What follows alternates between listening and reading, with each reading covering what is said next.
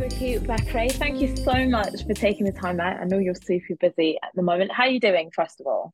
I'm I'm good, you know, a bit tired. It was like the best night for the play yesterday and ended up leaving a bit later than I thought I would, but it, I feel good. How do you feel? Do you know what? I'm a bit tired too. It's been one of those weeks, but it's all good. So you mentioned you had the press night for the play last night. Describe your life right now in one word or sentence, if you can. I feel like I'm in a like a I'm in a moment of just like learning. Like I feel like a sponge. I feel like I'm in a really grateful space. It's been really incredible to be able to like rehearse with these people for like four weeks and then like in the fifth week have like a technical and then actually start the play. I remember like telling Aliyah Odoffin, she plays Shannon the play. The moment before the first preview, I was like, I thought I wanted to go home. Time I blinked, like the play was over, and that was just a wonderful thing to experience. Like doing a play from like start to finish, not like starting a run and finishing a run, but just doing like one night of performing live. Um, you're in a lot of projects at the moment. I want to talk to you a bit about Liaison from Apple TV Plus. Tell me, what was it that drew you to this particular production? Um, I think it was how like light but expansive the project felt. It felt like it would have been a new experience, and by that point, it was all about just trying things and seeing like seeing Wagwan. Like the script had some like really cool things that happened to the character. For example, like there's a big train crash, and I want I really wondered how like how a production would do that that was able to do like whatever they kind of wanted. If that was like an independent film or or play, like the play would have done it. It would have been stylized. If it was independent film, it wouldn't have been. It wouldn't have that gravitas. But like with this show, it was so so cool. Like seeing them build a whole train, a whole set. Like I know a big part of the budget for the series went towards that one scene and creating ambience. It was really like inspiring and nice to see that that's that's possible. So like when writing or when imagining stories, like you don't have to like bound yourself to to thinking that things like that aren't possible to like depict. Tell me a bit about your character. Kim, she's the daughter of this prominent black human rights lawyer who's played by Daniel Francis. How does she find herself mixed up in this sort of French English espionage world? She's not involved in any of it.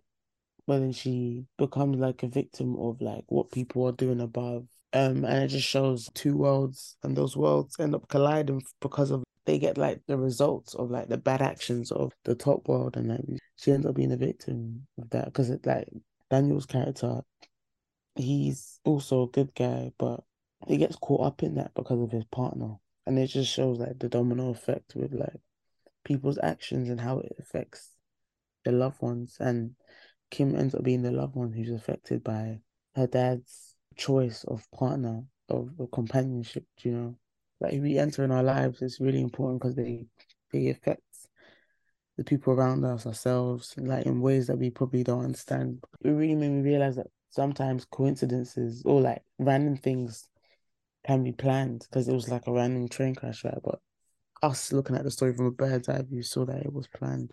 Like not everything in life is random. Sometimes is calculated, and I think that's what this series was about. It was about calculated actions and how it affects people in like in the grand scheme of things. Liaison has got some acting heavyweights in there, of course, and yourself. What did you learn from working alongside people like Daniel Francis? Daniel was my favorite part of the project. I always describe him as like having a mini masterclass. Like getting to know him was fabulous, but like when he goes on his like calculated tangents, it's like it's gold. He told me some books to read and I read it. When I was speaking to him about my next project, he actually coached me. We had like a little FaceTime call where he was coaching me through the lines for the next things. We used to speak about finance. Daniel was kind of like a man, he was a mentor for me. The dad role was played like on and off screen. I'm truly like grateful to have this connection. And he um he's been in the game for for a minute and he knows it and he's solid in it and he's humble but like powered by by knowing who he is. He knows Wagwan. Like he's he's got a level of respect for himself that I, I, I think is incredible. I just I, I'm just like in my as you asked me the question, I'm remembering like some of the funny funny moments that we would have, like him telling me about his past, living in London. It's like he's he's a layered guy. Have you ever had a plan B? Like, what would you do if you weren't an actress on stage and on screen? What would you do instead? What would be your plan B? As in, like, if my first opportunity never happened, or if I decided now not to do acting.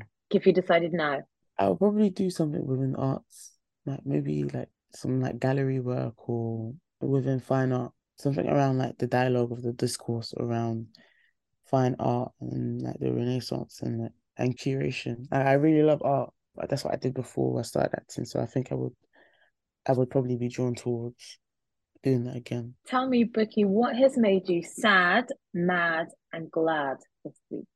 One thing's made me sad is this, the stuff that's happening in Turkey. That's made me sad. No, that's made me mad. The stuff that's happening in Turkey has made me mad. What's made me sad is like I've been looking at children and it's been really sad seeing how people aren't looking after children well enough. I was talking to my brother about this and he was just like he said like the stuff you do to children, it shows well in their adult life. And I think people it makes me sad that people don't understand that sentiment.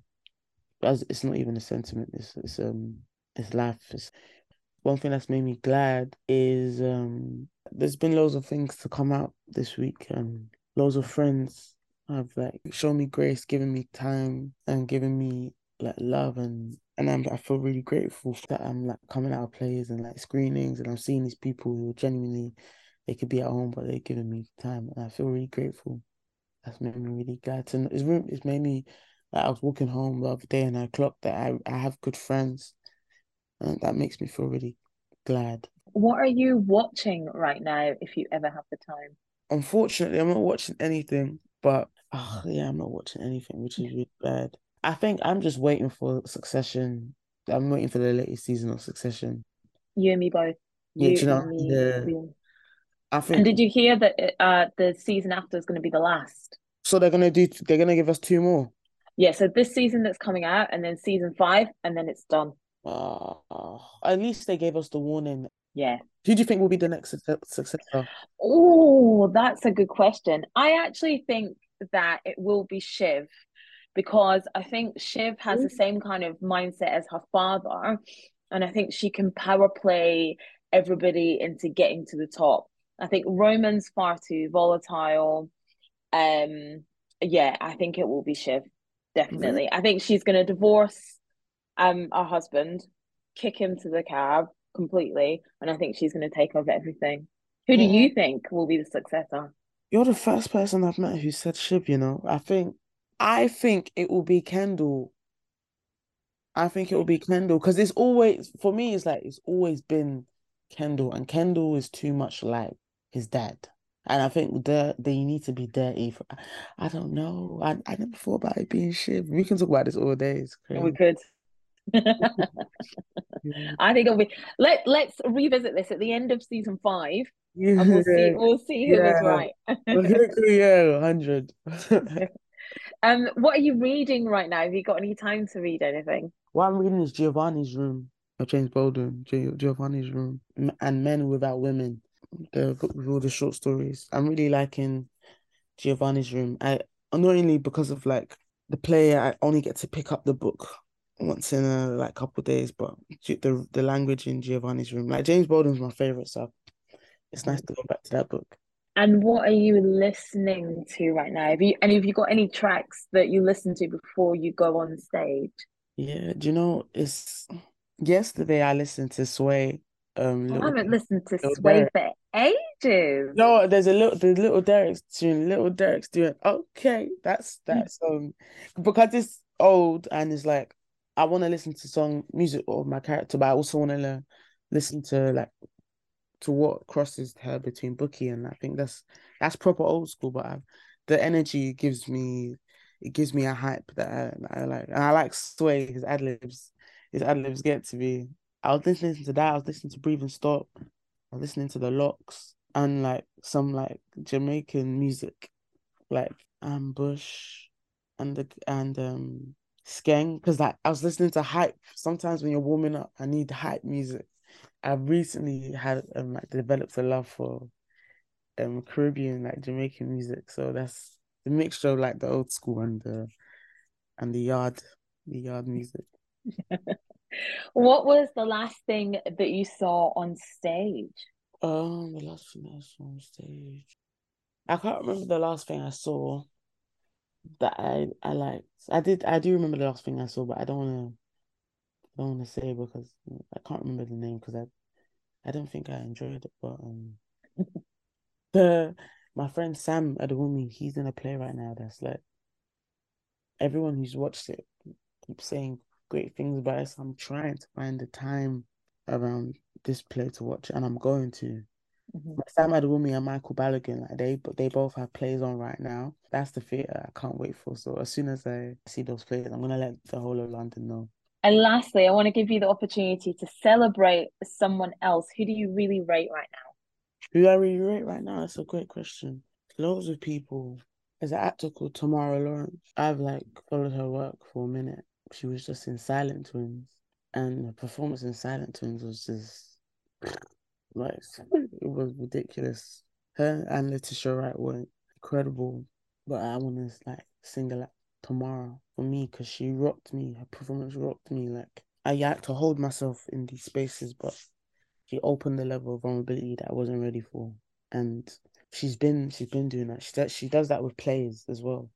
Like that's that's the thing. Like when you, I feel like with theater you get like you get the space and you get the expansion, but with screen sometimes you get the intimacy. And when you Tamara knows how to do both with both mediums, and I think that's crazy. Thank you so much, Bukky Bakray. Loving seeing you in Liaison and Apple TV Plus and everything else you're up to. So thank you so much for your time. Thank you so much.